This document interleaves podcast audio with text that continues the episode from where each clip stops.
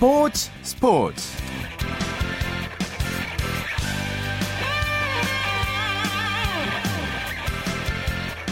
안녕하십니까. 일요일 스포츠 스포츠의 아나운서 오승원입니다. 오늘 국내 축구 팬들의 관심이 새벽에 있었던 레버쿠젠의 바이에른 뮌헨 원정 경기에 모아졌습니다. 레버쿠젠의 손흥민 선수는 경기 초반 팀 동료들과 득점 기회를 많이 만들기도 했지만 후반에는 뮌헨의 강한 압박에 고전하는 모습이었는데요. 자, 이 자세한 소식은 잠시 후 축구 기자를 통해 알아보도록 하겠습니다. 먼저 프로농구의 열기부터 느껴보겠습니다. 월간 점프볼의 손대범 기자 연결되어 있습니다. 안녕하세요. 네, 안녕하세요. 네, 오늘 남자 프로농구 세 경기가 있었는데 그중에서 상위권 간의 대결인 울산 모비스 대 원주 동부의 경기부터 살펴볼게요. 두 팀 다 분위기가 아주 좋은 팀인데 어떤 결과가 나왔나요? 네, 울산에서 열린 모비스와 동부의 경기는 모비스가 팔십칠 대 칠십팔로 이겼습니다. 아, 오늘은 리카르토 라플린트 선수가 동부의 포스트를 지배했는데요. 이십육 득점에 리바운드 열세 개로 더블 더블을 기록했고요. 네. 또 양동우 선수 역시 어시스트에서 좋은 기록을 보였습니다. 반면에 동부는 삼 연승이 좌절됐습니다. 서울 에스케이와의 격차도 세 경기 차로 벌어지게 됐는데요. 아, 오늘 경기는 시작부터 모비스의 흐름이었습니다. 모비스가 수비에, 모비스 수비에 막히면서, 어, 동부가 초반 사 분 동안 다 이 점에 그쳤거든요. 음. 자, 이러면서 기선을, 기선을 제압당한 것이 경기 내에 이어졌습니다. 어, 이미 삼 쿼터에 점수차 열여덟 점 차, 사 쿼터에 이십 점 차까지 벌어지면서 모비스가 승리를 거뒀습니다. 요즘 모비스의 행보를 보면 아주 거침없다는 표현이 딱 들어맞지 않나 싶습니다. 네, 정말 무섭죠. 아, 최근 여섯 경기에서 오 승을 거두고 있습니다. 지난 시즌 이맘때 기록이 어땠나 찾아봤더니 십오 승 팔 패, 예. 두 시즌 전에는 십육 승 칠 패였거든요. 올 시즌에 십구 승 사 패니까 오히려 지난 두 시즌보다 훨씬 나은 전력을 보여주고 있다고 볼 수가 있겠습니다. 아, 오늘 문태영 선수가 십육 분밖에 안 뛰었음에도 불구하고 어, 삼 위 팀인 동부를 여유있게 제압했는데요. 어, 그만큼 벤치의 격차가 많이 올라왔다고 볼 수가 있겠습니다. 네, 야, 오늘 게임에서 전준범 선수의 삼 점 슛과 라틸리프의 덩크슛 두 개가 나온 사 쿼터에서 승부가 확실하게 갈렸다고 볼 수 있겠죠? 네, 그렇습니다. 아, 유재학 감독이 역시 방심이 없었는데요. 어, 삼 쿼터에 육십오 대 사십칠까지 벌어졌음에도 불구하고 어, 사 쿼터에 다시 주전들을 투입하면서 굳히기에 나섰습니다. 말씀하신 대로 전준범 선수의 삼 점 슛, 라틀리프의 덩크슛으로 칠십사 대 오십사까지 벌어졌는데요. 네. 남은 경기 시간이 육 분 오십 초였지만 어, 사실상 쐐기를 박은 슛이었다고 볼 수가 있겠습니다.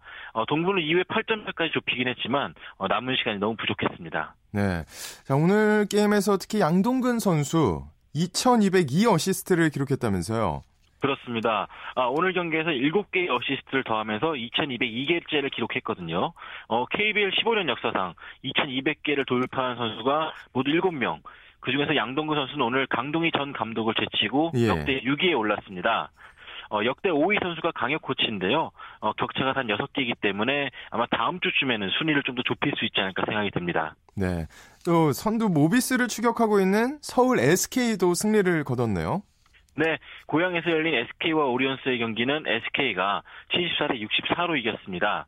오늘 헤인지 선수와 트로이 질레노타 선수의 맞대결로 상당히 기대가 모았었는데 네. 어, 헤인지 선수가 이십일 득점, 길렌 노토 선수가 이십삼 득점으로 길렌 노토가 득점 이 점을 더하긴 했지만 어, 결국 헤인지 선수가 더 임팩트 있는 플레이를 펼치면서 어, 승리까지 가져갔습니다.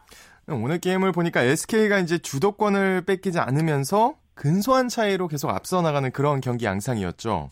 네, 그렇죠. 저도 오늘 현장에 있었는데 네. 어, 오리온스가 초반에 김민수, 김선영을 앞세워서 십육 대 이까지 달아나면서 분위기를 잘 잡았고요. 반대로 오리온스는 오늘 일 쿼터부터 집중력이 부족해 보였습니다. 어, 실책도 많았고 또 자유투도 많이 놓쳤고요. 무엇보다 수비, 수비 조직력이 좀 아쉬웠는데요. 네. 어, 길렌 노토 선수와 한오빈 선수가 투입되면서 후반에 역전까지 일구긴 했지만 어, 뒷심이 많이 부족해 보였습니다. 반면에 에스케이는 승부처에 박상호와 헤인지 선수의 좋은 활약을 펼치면서 오리온스의 추격을 따돌릴 수가 있었습니다. 근데 오리온스는 이제 길렌 노토가 자신의 뭐 이상을 해줬지만 반대로 보면 너무 이제 한 명에게 집중되는 게 아니냐 뭐 이런 지적도 있잖아요. 그렇죠. 말씀하신 대로 오리온스가 팔 연승으로 시즌을 시작한 이후부터는 계속해서 이런 문제가 좀 지적되고 있는데요. 어, 지금은 길렌 노토 선수의 동선이 너무 파악되다 보니까 네. 어, 코트에 있을 때조차도 이 선수의 컨디션에 따라서 혹은 이 선수의 활약에 따라서 팀 전체적인 경기력이 많이 오락가락하고 있습니다. 네. 또 게다가 현재 효이려 선수와 김강서 선수가 빠져있는 상황인데 어, 다른 국내 선수들의 신발이 조금 더 요구되고 있는 상황입니다. 네, 에스케이가 이제 일 위 모비스를 추격하고 있는데 승차는 얼마나 나나요? 네, 오늘 승리로 십칠 승 오 패가 된 에스케이, 어, 모비스를 한 게임 차로 추격하게 됐습니다. 이제 다음 두 팀 간의 맞대결이 십이월 십칠일 잠실 학생체육관에서 열리게 되는데 네. 이 경기가 엄청난 관심일 것 같습니다. 음. 또 오늘 전주 케이씨씨 대 서울 삼성의 경기도 있었죠. 네, 케이씨씨가 구십삼 대 칠십칠로 삼성을 꺾었습니다. 어, 케이씨씨가 최근에 홈 오 연패를 기록하고 있었는데요. 어, 그만큼 팬들에게 좀 많은 실망을 안겼었는데 오늘 오랜만에 팬들에게 웃음을 선사했습니다. 반면에 삼성은 팔 연패에, 원정 팔 연패에 빠지게 됐는데요. 아, 오늘 경기도 케이씨씨 승리 공식이 딱 맞아 떨어졌습니다. 네. 어, 득점 선, 득점 상위권을 랭크에 있는 타일러 윌커슨 선수가 이십육 득점, 그리고 신인 슈터인 김지우 선수가 이십이 득점을 보태면서 기분 좋은 승리를 또 이끌었습니다. 그런 부, 기분 좋은 승리에 반대에 있는 서울 삼성, 요즘 아직 잘 안 되고 있는데 계속 부진을 면치 못하는 모습을 보이고 있네요. 그렇죠. 경기 중에 보면 이상민 감독이 인상을 쓰거나 뒷목을 잡는 장면이 많이 나오고 있는데 네. 아 그만큼 최근에 부진을 좀 면치 못하고 있습니다. 오늘집 패배로 삼 연패, 또 원정 팔 연패를 기록하게 됐는데요. 어, 베테랑 슈터인 김동우 선수가 돌아오긴 했지만 여전히 팀에 부족한 점이 많습니다. 어, 특히 고질적인 수비 문제, 그리고 승부처에서 나오는 실책 문제가 발목을 잡고 있거든요. 네. 지난 수요일에 열렸던 케이티와의 경기에서 이 차 연장전의 끝에 진 것이 좀 팀 전체적으로 큰 타격을 안긴 것 같고요. 또 지난주에도 지적했듯이 일 쿼터 시작이 상당히 안 좋은 팀인데요. 네. 오늘도 이십이 대 십삼, 어, 구 점 차로 일 쿼터를 밀린 채 시작하다 보니까 전체적으로 좀 전, 경기 운영이 어려움이 있었습니다. 음. 자, 마지막으로 여자 프로농구 소식 전해주시죠. 네, 춘천에서 열렸는데요. 우리은행이 하나외환을 팔십구 대 칠십팔로 대파하면서 개막 후 십일 연승 행진을 달렸습니다. 어, 하나외환은 오늘 전체 일 순위 외국 선수인 엘리샤 토마스 선수가 한 달 만에 복귀했는데요. 어, 토마스 선수는 이십오 득, 이십사 득점으로 좋은 활약을 보였지만 어, 결국 우리은행의 두꺼운 그 조직력을 넘지 못하면서 결국 팔 연패에 빠지게 됐습니다. 네, 오늘 소식 고맙습니다. 고맙습니다. 프로농구 소식 월간 점프볼의 손대범 기자와 정리해드렸고요. 이어서 프로배구 V리그 소식도 살펴봅니다. 마이데일리의 강상 기자와 함께합니다. 안녕하세요. 네, 안녕하세요. 네, 남자부에서는 어제 말씀해주신 대로 대한항공과 삼성화재의 경기 아주 주목 끄는 경기였는데 선두 삼성화재를 대한항공이 꺾었네요. 네, 대한항공이 드디어 삼성화재전 사 연패를 끊어냈습니다. 네. 대한항공은 오늘 인천 계양체육관에서 열린 삼성화재와의 홈경기에서 세트스코어 삼 대 일로 이겼습니다. 오늘 승리로 대한항공은 삼성화재전 사 연패를 끊어냈고요. 승점 이십오 점이 되면서 리그 이 위로 올라섰습니다. 반면 삼성화재는 팔 연승 행진을 마감했습니다. 절대로 질 것 같지 않았던 삼성화재의 기세를 대한항공이 어떻게 이겨냈는지 궁금합니다. 예, 오늘 정말 대한항공의 승리 공식이 확실히 맞아떨어진 경기였습니다. 네. 외국인 선수 마이클 산체스가 제대로 폭발했는데요. 신인 세터 황승빈과 찰떡 궁합을 자랑하면서 삼십팔 득점, 공격 성공률 육십 퍼센트의 맹활약을 펼쳤습니다. 음. 신영수도 십구 득점, 공격 성공률 오십삼 퍼센트를 올리면서 산체스의 부담을 덜어줬고요. 네. 무엇보다 대한항공은 팀 공격 성공률 육십일 퍼센트로 안정감 넘치는 공격력을 보여준 것과 일 세트를 삼십 대 삼십 듀스 끝에 가져온 게 큰 승리 요인이었습니다. 음, 분위기를 초반에 가져온 게요. 자, 그럼 삼성화재는 뭐가 문제였을까요? 예, 오늘 삼성화재가 이렇게 하면 질 수밖에 없다는 걸 보여줬습니다. 네. 삼성화재는 오늘 레오에게만 의존하는 단조로운 공격 패턴을 보여준 게 결국 발목을 잡았는데요. 오늘 레오는 사십사 득점, 공격 성공률 오십육 퍼센트를 기록했지만 범실이 무려 열여덟 개에 달했습니다. 산체스보다 열 개나 많은 범실을 저질렀는데 고비에서 해결 능력이 떨어진 부분도 아쉬웠습니다. 음. 아무래도 다른 공격 옵션이 통하지 않는 데다 리시브도 흔들리면서 레오 일변도의 공격 패턴을 가져갈 수밖에 없었는데요. 네. 이 부분이 결국 패배로 연결되고 말았습니다. 음, 그렇다면 오늘 승리의 주역은 누구라고 보시나요? 오늘 대한항공 승리의 주역은 단연 산체스였습니다. 네. 기록에 나타나는 부분도 정말 대단했지만 고비에서 해결 능력이 돋보였습니다. 사 세트 이십삼 대 이십이 상황에서 후위 공격 득점으로 매치 포인트에 도달하는 데 힘을 보탰고요. 일 세트에서도 삼십일 대 삼십 듀스 상황에서 기막힌 서브 득점으로 팀이 기선을 제압하는 데 큰 힘을 보탰습니다. 또한 육십 퍼센트의 높은 세트 성공률을 보인 세터 황승빈도 돋보였는데요. 일 세트 이십칠 대 이십칠 살얼음판 상황에서도 흔들리지 않고 팀 공격을 이끌면서 신인임에도 강심장임을 입증했습니다. 그렇군요. 남자부 순위 어떻게 되나요? 정리해 주시죠. 예, 삼성화재가 오늘 졌지만 승점 이십구 점으로 여전히 선두를 달리고 있고요. 대한항공이 승점 이십오 점으로 이 위에 올랐습니다. 네. 승점 이십삼 점인 오케이저축은행이 삼 위로 내려앉았고요. 나란히 승점 십구 점인 한국전력과 현대캐피탈이 사 위와 오 위입니다. 엘아이지 손해보험이 승점 십이 점으로 육 위, 승점 오 점인 우리카드가 최하위인 칠 위입니다. 네, 여자부는 흥국생명대 케이지씨 인삼공사의 경기가 있었죠? 네, 남자부에 이어 열린 여자부 경기에서는 흥국생명이 케이지씨의 세트스코어 삼 대 영 완승을 거두고 선두로 올라섰습니다. 반면 케이지씨는 칠 연패 늪에서 벗어나지 못한 채 최하위에 머물렀습니다. 네, 흥국생명이 주춤 하나 싶더니 다시 상승세를 타고 있네요. 예, 그렇습니다. 흥국생명이 최근 삼 연승입니다. 잠시 연패에 빠지기도 했지만 곧바로 반등에 성공하면서 초반 돌풍이 반짝이 아님을 입증하고 있는데요. 박미희 감독의 리더십이 다시 한번 빛을 내고 있습니다. 선수들의 활약은 어땠나요? 네, 흥국생명은 외국인 선수 레이첼 루크가 이십사 득점 공격 성공률 사십일 퍼센트로 양팀 통틀어 최다 득점을 올렸고요. 네. 슈퍼루키 이재영 선수가 오늘 상당히 잘했는데요. 십삼 득점에 공격 성공률이 무려 육십일 퍼센트에 달했습니다. 뭐 신인임에도 전혀 주눅들지 않은 플레이로 좋은 흐름을 이어가고 있고요. 네. 케이지씨는 흥국생명의 두 배가 넘는 스물다섯 개의 범실로 무너진 게 뼈아팠습니다. 네, 여자부는 올 시즌 팀들 간의 선두 경쟁이 무척 치열한데 오늘 경기 결과로는 어떤 순위 변화가 있었나요? 네, 오늘 경기로 흥국생명이 삼 위에서 일 위로 뛰어올랐습니다. 승점 이십일 점으로 아이비케이와 동률을 이뤘지만 세트 득실률에서 앞서 일 위로 올라섰고요. 네. 승점 이십 점의 현대건설이 삼 위, 도로공사는 승점 십육 점으로 사 위입니다. 승점 십 점인 지에스칼텍스가 오 위, 칠 연패에 빠진 케이지씨는 승점 팔 점으로 최하위인 육 위에 처져 있는데요. 일 위부터 사 위, 그리고 오 위와 육 위의 격차가 상당히 큰 상황입니다. 하위권 팀들의 분발이 요구되는 시점입니다. 네, 오늘 소식 고맙습니다. 고맙습니다. 프로 배구 소식 마이데일리의 강상 기자와 함께했습니다. 쳤다 하면 홈런이고 슛, 골이고 각본 없는 한편의 드라마. 그것이 바로, 그것이 바로 손에 잡힌 우승 트로피, 목에 걸린 그 배달. 너와 내가 하나 되는 그것이 바로, 그것이 바로, 그것이 바로 꿈꾸던 스포츠.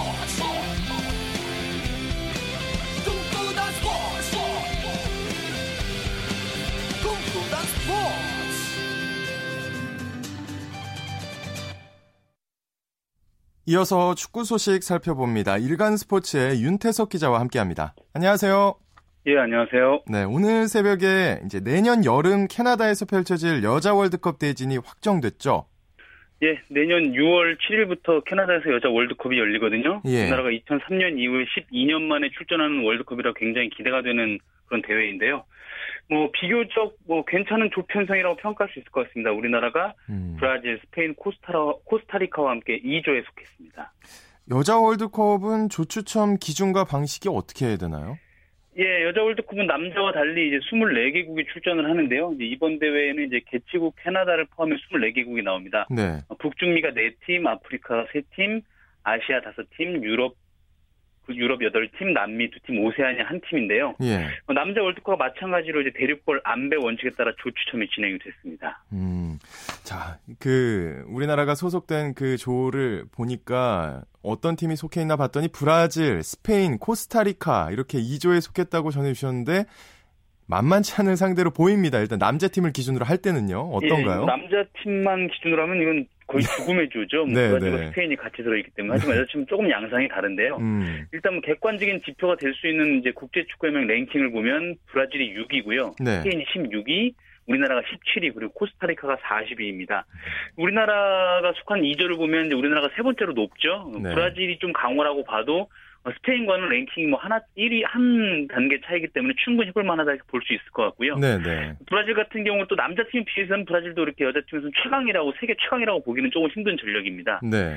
우리나라는 이제 브라질하고는 이천삼 년도 미국 대회 만나가지고 삼 대 영으로 완패한 기억이 있긴 하거든요. 이번에는 좀 소력도 한번 해줬으면 좋겠다는 그런 바람입니다. 네.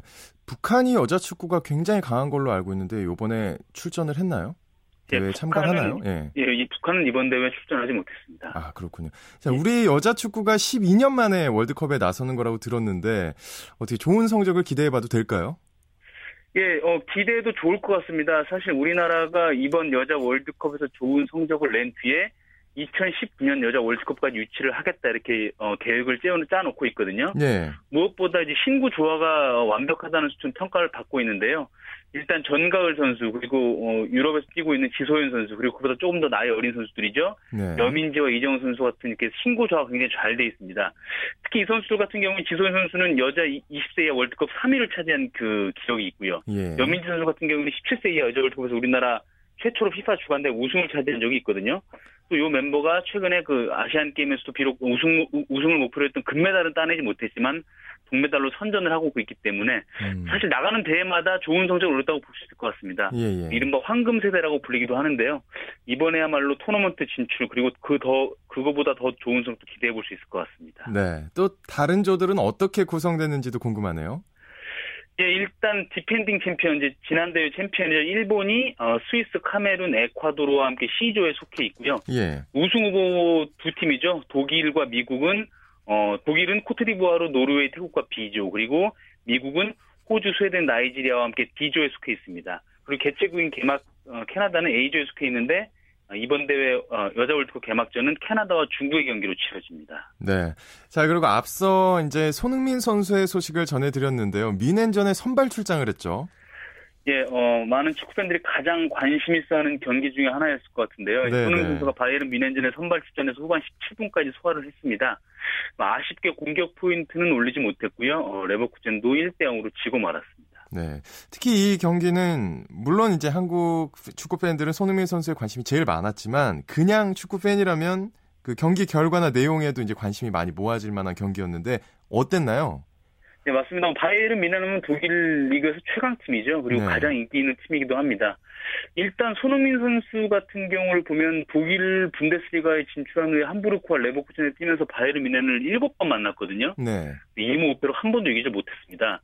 선발로 나선 경기에서도 오늘 경기 전까지 세 번 싸워서 세 번 모두 졌는데 일단 손흥민 선수는 오늘 어 좀 약한 모습을 깨고 싶다 이런 각오가 있었을 텐데 역시 어 바이에른 뮌헨은 강했습니다. 네. 사실 레버쿠젠이 어 바이에른 뮌헨 맞아 선전하긴 했거든요. 구십 분 내내 팽팽한 경기 보였는데 코너킥에 이은 그 세트피스 상황에서 리베리 선수에게 왼발 발리슛 허용하면서 영 대 일로 지고 말았고요. 네. 하지만 레버쿠젠도 최근 그 상승세 타고 있고 앞으로도 조금 더, 좀, 더 좋은 성적을 기대해 볼 만하다 이런 경기력 보여줬습니다. 네, 미네는 정말 올 시즌 무패를 계속 이어가고 있네요.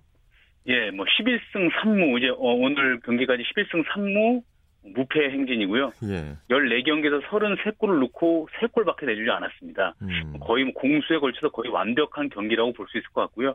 미네의 그 멤버를 보면 공격과 미드필더 수비 그 골키퍼에 걸쳐 모두 세계 최강의 선수들이 그 포진해 있거든요. 그쵸. 이 볼프스부르크와 무려 승점 차 칠 점입니다. 아마 올 시즌도 바이에른 뮌헨이 이런 페이스라면 어, 최강을 입증하면서 우승하지 않을까 섣불리 좀 전망도 좀 해봅니다. 섣부른 전망이 아닐 것 같은데요. 네, 다른 우리나라 유로파 선수들의 활약은 어땠나요? 예, 최근에 가장 눈에 띄는 선수는 프리미어리그 퀸즈파크 레인저스 윤석영 선수죠. 어, 어 로스, 로, 로프터스 로드에서 열린 번리와 경기에 선발 출전했습니다. 네. 시월달 리버풀과의 그 경기에서 선발 출전한 이후에 여덟 경기 연속 선발이거든요. 사실 이 정도면 거의 뭐 주전으로 자리를 완전히 꿰찼다 이렇게 볼 수 있을 것 같고요. 네. 퀸즈파크 레인저스도 번리한테 이 대 영 완승을 거두면서 기분 좋은 승리를 거뒀습니다. 그리고 최근에 또 잘하고 있는 선수죠. 챔피언십 볼턴의 이청용 선수 그리고 어, 카디프시티 김보경 선수도 레딩과 로더럼 유나이티드전에서 선발로 나란히 출전을 했는데요. 네. 특히 김보경 선수 같은 경우는 올 시즌, 올 시즌 첫 출전입니다. 음. 하지만 아쉽게도 두 경기 모두 승리는 챙기지 못했고 음. 영 대 영으로 두 경기 모두 끝이 났습니다. 음, 그렇군요. 자, 독일에는 무패를 하고 있는 팀이 미넨이 있다면 잉글랜드 프리미어리그에서는 첼시가 있는데 자, 이 첼시는 일단 무패가 깨졌네요. 예, 첼시가 무패가 깨졌습니다. 예상하지 못한 결과였는데요. 네. 오늘 뉴캐슬하고 경기를 했거든요. 어, 이 경기 전까지 첼시가 십일 승 삼 무로 무패 행진이었습니다. 하지만 시세 선수한테 두, 두 골을 내주면서 이 대 일로 졌습니다. 네. 어, 첼시는 리그 선두 자리는 지켰지만 이위권 그룹이 그룹과의 그 격차가 조금 줄었고요. 앞으로 경기에서 첼시가 오늘 패배를 어떻게 좀 만회할지 기대가 됩니다. 네, 첼시는 패했지만 오늘 그 게임에서 첼시에 한 골을 넣어준 드록바 선수 정말 존재감이 대단하던데요. 예, 뭐 드록바 선수 많은 나이에도 불구하고 워낙 좋은 경기력 보여주고 있기 때문에 팬들 사이에서는 드록신이다 이렇게 예. 불리기도 하거든요. 그래서 또 출전하는 경기마다 별명다운 그런 모습을 보이고 있는데 오늘도 아주 출전 시간은 이십사 분밖에 되지 않았거든요. 네. 어, 어, 볼터치는 하지만 무려 백이십, 어, 볼터치도 많지 않았고 출전 시간도 짧았지만 한 골 뽑아내는 그런 저력을 보여줬고요. 이 드록바 선수가 조금씩 조금씩 출전 시간을 늘려가면서 지금 좋은 모습 보여주고 있는 파브레가스 선수가 이렇게 호흡만 잘 맞춰준다면 첼시의 공격력은 더욱더 강해질 것 같습니다. 그렇군요. 네, 스페인 리그 보면 호날두 선수가 해트트릭을 기록했다는 소식이 들어와 있네요.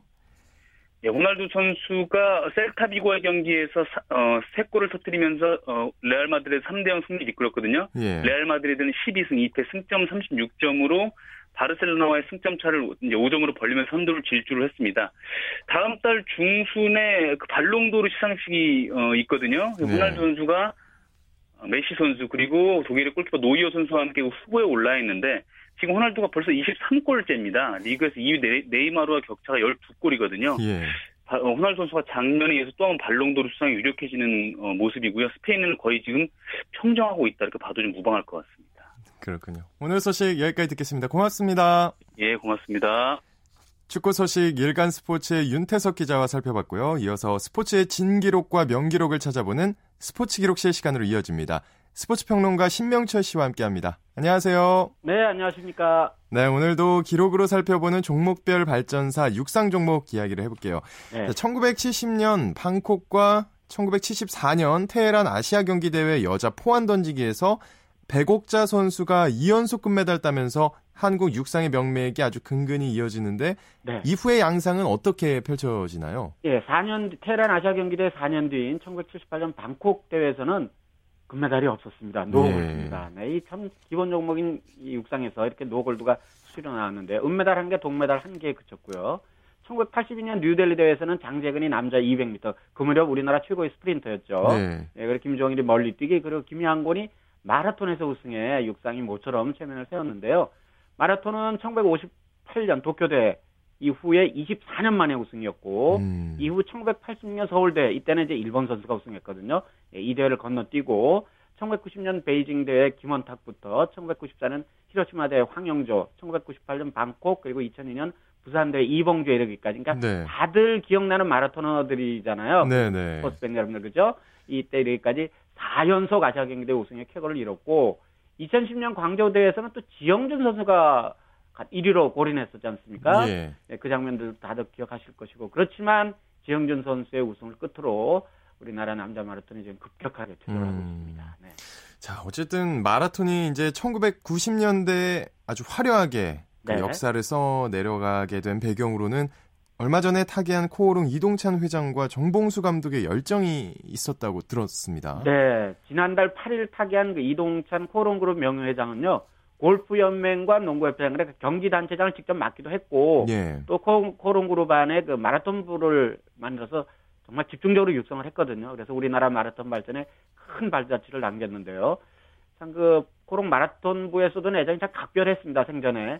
그리고 천구백팔십 년대 초반에 두 시간 십오 분 벽을 깨는 선수에게는 오천만 원, 네. 두 시간 십 분 이내, 그러니까 십 분 벽을 깨야겠죠. 네. 결승선을 통과한 선수에게는 일억 원의 포상금을 주겠다고 했습니다. 그런데 이 명예회장이 이 같은 약속을 했을 무렵에 우리나라 마라톤 최고 기록은 천구백팔십삼 년 이홍렬이 뉴질랜드 해밀턴 국제대회에서 세운 두 시간 십칠 분 사십일 초였고 네. 당시 세계 최고 기록은 이미 두 시간 팔 분대에 진입해 있었습니다. 음, 자, 근데 좀 속물이라고 생각이 될지 모르겠지만 천구백팔십 년대 초에 오천만 원, 일억 네. 뭐 이러면 굉장히 거액 아닌가요?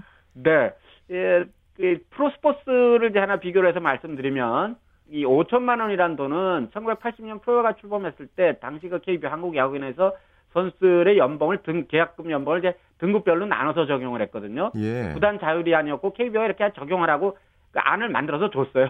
네. 그때 당시 이제 박철순, 김봉현 이런 크게급 선수의 계약금이 이천오백만 원이었습니다. 그러니까 음. 그 계약금의 두 배 되는 정말 큰 돈이었죠. 그러네요. 그 무렵에 이제 당시 그 무렵에 이제 고급 아파트의 대표격이었던 서울 한남동에 있는 H 아파트에 삼십 평형대 두 채를 살 수 있는 정말 아, 큰 돈이었습니다. 네. 지금 이제 이 아파트 가격이 제가 대충 보니까 한 팔억 구억 정도 되는 것 같은데요. 네. 엄청난 돈이지 않습니까? 그런데 네. 그때 이제 우리나라 마라톤 기록이 앞에 잠깐 소개해드렸듯이 세계 선수가 워낙 격차가 컸기 때문에 음. 저를 비롯해서 당시 많은 체육 기자들이 아, 이거 이 회장께서 그저 해본 약속이지. 뭐 이 정도로 치부를 했습니다. 솔직히 말씀드려서. 네, 예. 예, 그렇지만 이용렬 선수가 천구백팔십삼 년 당시 이제 우리나라 마라톤 기록의 산실이라고 할 수 있었던 동아대회에서 두 시간 십사 분 오십구 초, 딱 일 초 차이로 네. 십오 분 안쪽으로 들어가면서 오천만 원을 일단 받았습니다. 네, 그렇군요. 자, 이 재밌는 얘기 다음 시간에 계속 이어서 기대하겠습니다. 오늘 고맙습니다. 네, 고맙습니다. 스포츠 기록실 스포츠 평론가 신명철 씨와 함께했습니다. 케이비에스 일 라디오 스포츠 뒤에 숨어있는 즐거움과 노력 그리고 열정들을 소개하는 스포츠를 만드는 사람들 시간입니다. 이혜리 리포터와 함께합니다. 어서 오세요. 네, 안녕하세요. 네, 오늘은 어떤 분 만나고 오셨나요? 네, 오늘은 프로 구단에서 외국인 선수들과 소통을 책임지고 있는 통역사를 만나고 왔는데요. 네. 여러 구단이 있지만 그중에서 프로농구 에스케이 나이츠에서 통역사로 활동하고 있는 한성수 씨를 만나고 왔습니다. 에스케이 나이츠는 두 명의 외국 선수와 한 명의 혼혈 선수가 활동하고 있는데요. 이 외국인 선수들의 경우에는 우선 언어가 우리나라와 좀 다르기 때문에 연습하고 경기하는 데 있어서 종종 어려움을 겪고 있습니다. 예. 한성수 씨는 이런 외국인 선수들과 감독, 코치들이 서로 소통할 수 있게 도움을 주는 역할을 하고 있는데요. 한성수 씨 만나보시죠. 통역이라면은 그 선수를 선발을 해서 들어와서 이제 전반적인 업무를 진행하게 되는데요. 그러니까 예를 들어서 국내 선수이나 코칭 스텝이 지시하는 거를 외국인 선수에 전달하고 외국인 선수가 이제 또 국내 선수 원하거나 코칭 스텝한테 이런 거 좀 했으면 좋겠다는 이제 그런 부분이 있으면 제가 가운데서 중간에 다리 역할을 하게 되는 거죠. 전부 다 경기 얘기만 하게 되죠. 그러니까 감독님이 상당히 좀 실전 상황이 되니까 막 이력거저 전달 상황이 상당히 많거든요. 그래서 이제 계속 이제 긴장하고 이제 집중하면서 이제 왔다 갔다 얘기 전달 잘 해야 되고요. 예. 경기 중에 뭐 예를 들어서 전반전이 끝났다 예를 들어서 그러면 이제 그 당시에도 이제 막 서로 얘기할 게 많고 그러면 이제 거기서 서가지고 제가 이제 중간에 번역을 해주고 통역을 해주면서 전달하게 되는 역할이 되는 거죠. 잠깐 들었는데 네. 통역사라는 말이 엄청 빠르세요. 네, 말이 진짜 빠르세요. 근데 네. 보통 그럼 한성수 트레이너는 선수들과 어떤 얘기를 나누나요? 뭐 주로 농구와 관련된 얘기를 많이 하지만 네. 외국 사람을 이제 한국 문화에 적응시키는 역할도 하고 계십니다. 특히 뭐 경기 시간에는요, 이 경기 중간에 작전 타임 때는 시간이 짧잖아요. 예. 그래서 선수 옆에서 바로바로 얘기를 전해주고 있는데요. 단순한 통역보다는 뭐 상황에 따라서 코치가 되기도 하고요. 때로는 친구가 된다고 합니다. 김기만 코치의 얘기 들어보시죠. 감독 코치님의 생각을 그대로 전화해줘야 되고 또 감독 코치님의 생각을 또 사실 좀 가미할 부분은 가미해야 되는 부분이 있기 때문에 매우 중요한 위치이죠. 통역. 오랫동안 해오셔서 노하우가 많이 있고요. 연차가 있고 노하우가 있어서 뺄 부분은 또 빼주고 또 필요한 부분은 좀 더 가미하면서 정말 연차에 맞게 잘해주는 통역으로 알고 있습니다. 힘든 일이거든요, 통역이라는 게. 때로는 감독님한테 혼날 때도 있고 그걸 다 자기가 감수하면서 오랫동안 모든 거를 감수해가면서 어, 자리를 지켜오고 있는데요. 장점이라 그러면 성격이 너무 좋다라는 거. 모든 부분들을 커버하면서 또 선수들이 뭐라 해도 아 이건 내가 잘못한 부분이니까 모든 걸 흡수해가면서 지금 여기까지 온 것 같아요. 한성수 씨가 구단에서 통역사로 활동한 지 얼마나 된 건가요? 우선은 에스케이 나이츠에서만 십 년 정도 됐고요. 그 예. 외적으로 따지면 한 십사 년 정도 됐다고 합니다. 음. 그래서 외국 선수들을 파악하거나 뭐 얘기를 전달하는 데 있어서 노하우가 있다고 하는데요. 특히 뭐 농구와 관련된 얘기를 할 때는 전문 용어를 써야 돼서 틈틈이 농구와 관련된 공부를 하기도 하지만 이 농구라는 종목 자체가 영어가 많아서 선수들과 대화하기도 살짝 편하고요. 또 중요한 단어만 골라서 짧 짧고 간단하게 얘기를 전한다고 합니다. 계속해서 한성수 씨입니다. 영어를 하는 게 있어서 이해가 빠르도록 또 다른 단어를 쓴다든지 해가지고 이제 그런 부분을 많이 좀 조절하는데 그게 아마 통역하면서 제일 중요한 부분이라고 생각을 하고요. 왜냐하면은 저희도 뭐, 뭐 연습 때는 상관이 없는데 작전 타임 같은 데는 저희가 일 분 삼십 초가 남고요. 일 분 삼십 초간의 시간에 감독님의 모든 전달을 하고 그 다음에 그 선수들이 요청하는 걸 선수들한테 전달을 해야 되니까요. 이제 그런 부분에 있어서는 아마 좀 한 단어 한 짧은 거라든지 딱딱 이해가 되도록 임팩트 있게 좀 이렇게 전달을 해야 되기 때문에요. 이제 그런 부분이 좀 노력이 좀 많이 필요한 부분이죠. 지원 스텝이라는 게 그렇게 눈에 띄는 직업은 아니라고 생각을 하는데요. 근데 뭐 제 자신의 생각으로는 어차피 말만 전달하는 게 되지만 그거에 따라서 이제 승패가 바뀔 수도 있고 또 제가 또 선수를 관리하는 차원에 있어서 그 뭐 하나 좀 잘못되거나 그러면 이게 분명히 경기력에 영향을 줄 수 있는 부분이 되거든요. 이제 그런 거를 이제 잘 생각을 처리했을 때 그게 이제 승리로 이어졌다 싶어 하면은 이제 그게 아마 제가 그때쯤에 아마 자부심을 느낄 때가 아닌가 싶네요. 그리고 한성수 통역사는요, 이 통역을 꿈꾸는 후배들 양성에도 힘쓰는 역할을 할 예정인데요. 앞으로도 우리 외국인 선수들이 한국에서 적응도 잘하고 마음껏 기량을 펼칠 수 있도록 지금처럼 옆에서 든든하게 도움을 주셨으면 합니다. 네, 오늘 이혜리 리포터 수고 많으셨습니다. 네, 고맙습니다.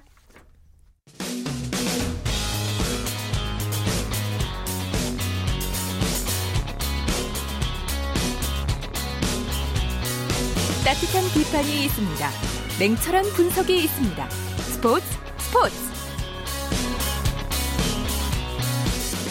한 주간 이슈가 됐던 스포츠계 소식을 취재기자를 통해 정리해보는 주간 취재수첩 시간입니다. 경향신문의 김세훈 기자와 함께합니다. 안녕하세요. 네, 안녕하세요. 네, 올해 삼 년째가 되는 승강 플레이오프를 끝으로 올 시즌 네. 국내 프로축구 모두 끝이 났는데 그렇습니다. 자, 그러면서 일 부에 승격할 팀과 이 부로 떨어질 팀이 모두 결정이 됐습니다. 네, 일 부 열두 개 팀 중에서 최하위인 상주가 아, 일단 무조건 이 부로 떨어지는 걸로 결정이 됐죠. 예. 그리고 십일 위인 경남이 어, 이 부 리그인 챌린지에서 올라오는 팀하고 이제 맞붙게 돼 있었는데요. 경남이 일 차전에서 광주한테 일 대 삼으로 지고 이 차전에서 어제 일 대 일로 비기고 해서 일 무 일 패로 경남이 이 부로 떨어졌습니다. 그러니까 경남과 상주가 내년에는 일 부가 아닌 이 부에서 뛰게 되고요. 이 부에서는 일 위를 한 대전이 올라왔죠. 일 년 만에 다시 승격을 했고 음, 반면 광주는 원래는 리그에서 사 위였습니다. 네, 삼 위인 강원도 꺾고 이 위인 안산도 제압하고 그래서 승강 플레이오프에 나갈 수 있는 자격을 얻었고요. 네. 경남을 말씀드린 대로 경남을 상대로 일 승 일 무를 거두면서 광주가 삼 년 만에 일 부 리그로 다시 올라오게 됐죠. 음. 자, 대전과 광주는 승격해서 좋기는 하겠지만 네. 좀 어떻게 생각하면 예산을 마련하는데 애를 먹지 않을까 뭐 이런 생각도 들긴 합니다. 네. 그렇습니다. 이제 대전 같은 경우는 원래는 그 지난해 이 부 리그로 강등되기 전까지 그러니까 지난해 예산이 원래 백삼십억 원 정도였거든요. 예. 어, 근데 그게 운영비가 팔십칠억 원으로 어, 많이 줄었습니다. 음. 올해 대신 이제 일 부 리그로 올라오게 되면 외국인 선수, 외국 선수든지 보강을 해야 되고요. 또 선수들이 좀 연봉을 올려달라라고 얘기를 할 거고, 또 외부에서 외국 어, 외부에서 다른 선수를 데려오고 하려고 하면 더 많은 돈이 이제 필요로 하겠죠. 그래서 대전 쪽도 이제 어떻게든 뭐 어, 자금을 마련해야 되는 그런 상황이 된 거고요. 광주는 리그 사 위였기 때문에 사실 좀 심각하게 아 올라 올라갈 수 있다 대비를 해야 된다 이런 예. 생각은 그리 크게는 안 했어요. 대전보다는 어쨌든 결과적으로는 이 부로 일 부에서는 이 부로 올라오게 되니까요. 이제 돈을 빨리 지금 모으고 해야 되는데 이게 아시다시피 지방 그 시도민 구단이기 때문에 시나 도의 예산으로 팀을 운영해야 되니까 이걸 뭐 곧바로 증액하고 예. 뭐 결단을 내서 돈을 막 끌어오고 하는 게 쉽지는 않죠. 음. 자, 그러면 승강제가 이뤄지고는 있지만 네. 일부러 승격해도 이점이 없다. 뭐 이런 얘기도 나오고 있는데 그렇죠. 맞나요? 예. 네, 그게 사실 제일 근본적인 문제입니다. 그러니까 일부러 올라가게 되면 뭐 돈이 많이를 많이 벌 수 있다든지 중계권료를 많이 받을 수 있다든지 관중들이 막 몰린다든지 그러면 너나 나나 앞서서 일부러 올라가려고 하겠죠. 그렇겠죠. 일부러 올라가도 별 메리트가 없다 보니까 일부러 올라가게 되면 예산만 많이 든다. 음. 아, 그것 때문에 오히려 일부러 올라가는 걸 꺼려하는 분위기도 사실 없지는 않습니다. 음. 그러니까 프리미어리그 같은 경우는 이제 수익이 워낙 많이 나고 그 수익을 일부 리그 팀이 이제 오십 퍼센트는 균등분할하고 이십오 퍼센트는 성적으로, 이십오 퍼센트는 방송 중계권 횟수로 균등분할을 해요. 예. 그러면 프리미어리그 프리미어리그 올라옴과 동시에 뭐 천 원 가까운 돈을 무조건 받을 수가 있습니다. 근데 우리나라 같은 경우는 이 부에 있다가 일부로 올라가도 별로 받을 게 없는 거죠. 네. 그러니까 승격을 하면 물론 좋죠. 경기 이기고 하니까. 근데 그 다음에 문제가 더 커지는 거죠. 음, 그렇군요. 아, 참 안타까운데요. 네. 일단 또 경남이나 상주같이 이제 이 부로 떨어진 팀들 입장에서 보면 네. 더 예산이 삭감되지 않습니까? 네. 네 어려운 뭐, 시기를 보내겠네요. 그렇죠. 예. 이제 근데 상주 상무는 군인 팀이란 특성이 있기 때문에요. 그렇게 네. 큰 차이는 안 날 거예요. 음. 그래도 상주 상무가 일 부에 뛰는 것보단 이 부에 떨어지게 되니까 뭐 상대적으로 이제 선수들이 상주 상무 그래도 가는 선수는 국가대표 출신들이 대부분 예, 예. 많은데 그렇죠. 그 선수들이 조금 더 강한 리그에서 싸워야 되는데 하부리그로 떨어지게 되면서. 경기력 저하. 이전에 이근호 선수가 한번 이 부에서 상문주가 있을 때 네. 기량이 많이 올라오지 않아서 그런 얘기도 나왔는데 이제 똑같은 게 재현될 수도 있고요. 음. 경남은 아시다시피 뭐 최근 홍준표 도지사가 또 한마디 했죠. 음. 돈을 이렇게 많이 써도 티가 많이 안 난다, 효과가 안 난다 예. 이런 얘기도 했고 돈을 마련하는데 너무 어, 애를 쓰는데 경남에프씨 너무 부진하다 이런 얘기도 했습니다. 경남에프씨 운영비가 백삼십억 원이라고 하는데 입으로 떨어졌습니다. 그러니까 뭐 이런저런 효과가 많이 떨어지니까 감소하기 때문에 뭐 아무리 그 도지사가 나선다고 해도 뭐 지역의 스폰서를 좀 물색하고 하는 데는 이전보다 훨씬 더 어려워질 수밖에 없죠. 음, 아무래도 이제 승강 걱정을 하는 팀들을 살펴보면 네. 거의 다 이제 시도민 구단이 아닌가 네. 뭐 이런 생각이 네. 들 정도로 사실 이제 팩트로 나와 있는 거 아닙니까? 네. 재정난이 점점 심각해지고 있어서 그러니까요. 내년 시즌 좀 걱정이 되네요. 지금 뭐 이번 시즌에도 사실 안양이 뭐 어려움을 겪고 있다가 지금 네. 뭐 구단 수뇌부가 지금 모두 다 바, 바뀌었고 약간 정치적 외풍도 좀 있고. 그 외 다른 구단 사실 정도의 차이는 있지 월급이 밀리거나 아니면 돈을 빌려서 월급을 주거나 하는 건 뭐 마찬가지입니다. 예, 예. 재정난이 있는데 재정난보다 근본적인 문제는 사실 인재난입니다. 그러니까 좋은 훌륭한 그 인재들이 있어야 되는 인재들이 축구를 떠나는 거 그런 것도 있고 또 시더민 구단이 워낙 그 정치적으로 흔들리다 보니까 지역의 고위층들, 지역의 오랜 오래된 사람들한테 계속 그 시달림을 당하고 있어요. 그러니까 시도민 구단이 뭐 자금난, 인재난, 그리고 민원들이 막 폭주하는 그런 난 때문에 더욱더 어려운 시간들을 보내고 있는 거죠. 음, 자, 또 경찰청이나 상무 등 이제 군인 신분으로 구성된 두 팀이 이 부에서 네. 뛰게 됐는데 네. 이 두 구단도 새롭게 좀 바뀌어야 한다. 뭐 이런 지적이 나오고 있다고 네, 들었습니다. 저도 이거에 지금 공감을 하는데요. 뭐 쉽게 말씀드리면 연령대를 좀 낮추자. 물론 당장 낮출 수는 없습니다. 네. 연령대를 좀 낮춰서 고등학교 졸업하거나 대학교 초반에 이렇게 프로에 당장 가기는 어려운데 기량은 좀 좋은 선수를 아예 데려다가 그 선수를 집중적으로 키우는 곳으로 만들자는 거죠. 음. 지금 이제 나이가 너무 많이 들어서 뭐 스물일곱 살 이렇게 돼서 군대를 가다 보니까 프로에서 많이 이제 잔뼈가 굵고 사실 뭐 냉정히 보면 군대를 좀 빼려고 하다 잘 안 되는 선수들이 뒤늦게 가고 이런 것들이 있거든요. 네. 그러니까 상주나 경찰청의 존재 목적 자체가 선수들의 경기력을 유지하는 거라고 보면 연령대를 좀 단기적으로라도 낮춰서 그래서 좀 어린 선수들이 가서 열심히 배우고 코칭 때부터 그만큼 보강하고 한다고 하면 선수를 위해서는 한국 축구의 미래를 위해서라도 도움이 될 것 같습니다. 네, 그렇군요. 자, 마지막으로 내년 시즌에도 이제 스플릿 시스템을 그대로 유지하기로 했는데 네. 단일 리그가 바람직하다고 말하지만 못하는 것 이게 현실이 아닌가. 네, 그것도 네. 똑같은 말씀인데 이게 그러니까 상위 리그 상위 팀들은 아시아 챔피언스리그에 출전하는 메리트가 있는데 하위권들은 또 강등을 탈출해야 되고 근데 중위권들의 동기부여가 없다는 거죠. 그러니까 그 스프릿으로 둘을 나눠서 중위권, 하위권 중에서 일 위를 하겠다. 뭐 이런 얘기도 좀 나오는 거죠. 네, 오늘 소식 고맙습니다. 네, 고맙습니다. 김세훈의 취재 수첩이었습니다. 오늘 준비한 소식 여기까지입니다. 내일은 다시 이광용 아나운서가 재밌는 스포츠 이야기로 찾아옵니다. 저는 오승원이었습니다. 스포츠 스포츠. The sun goes down in front of me.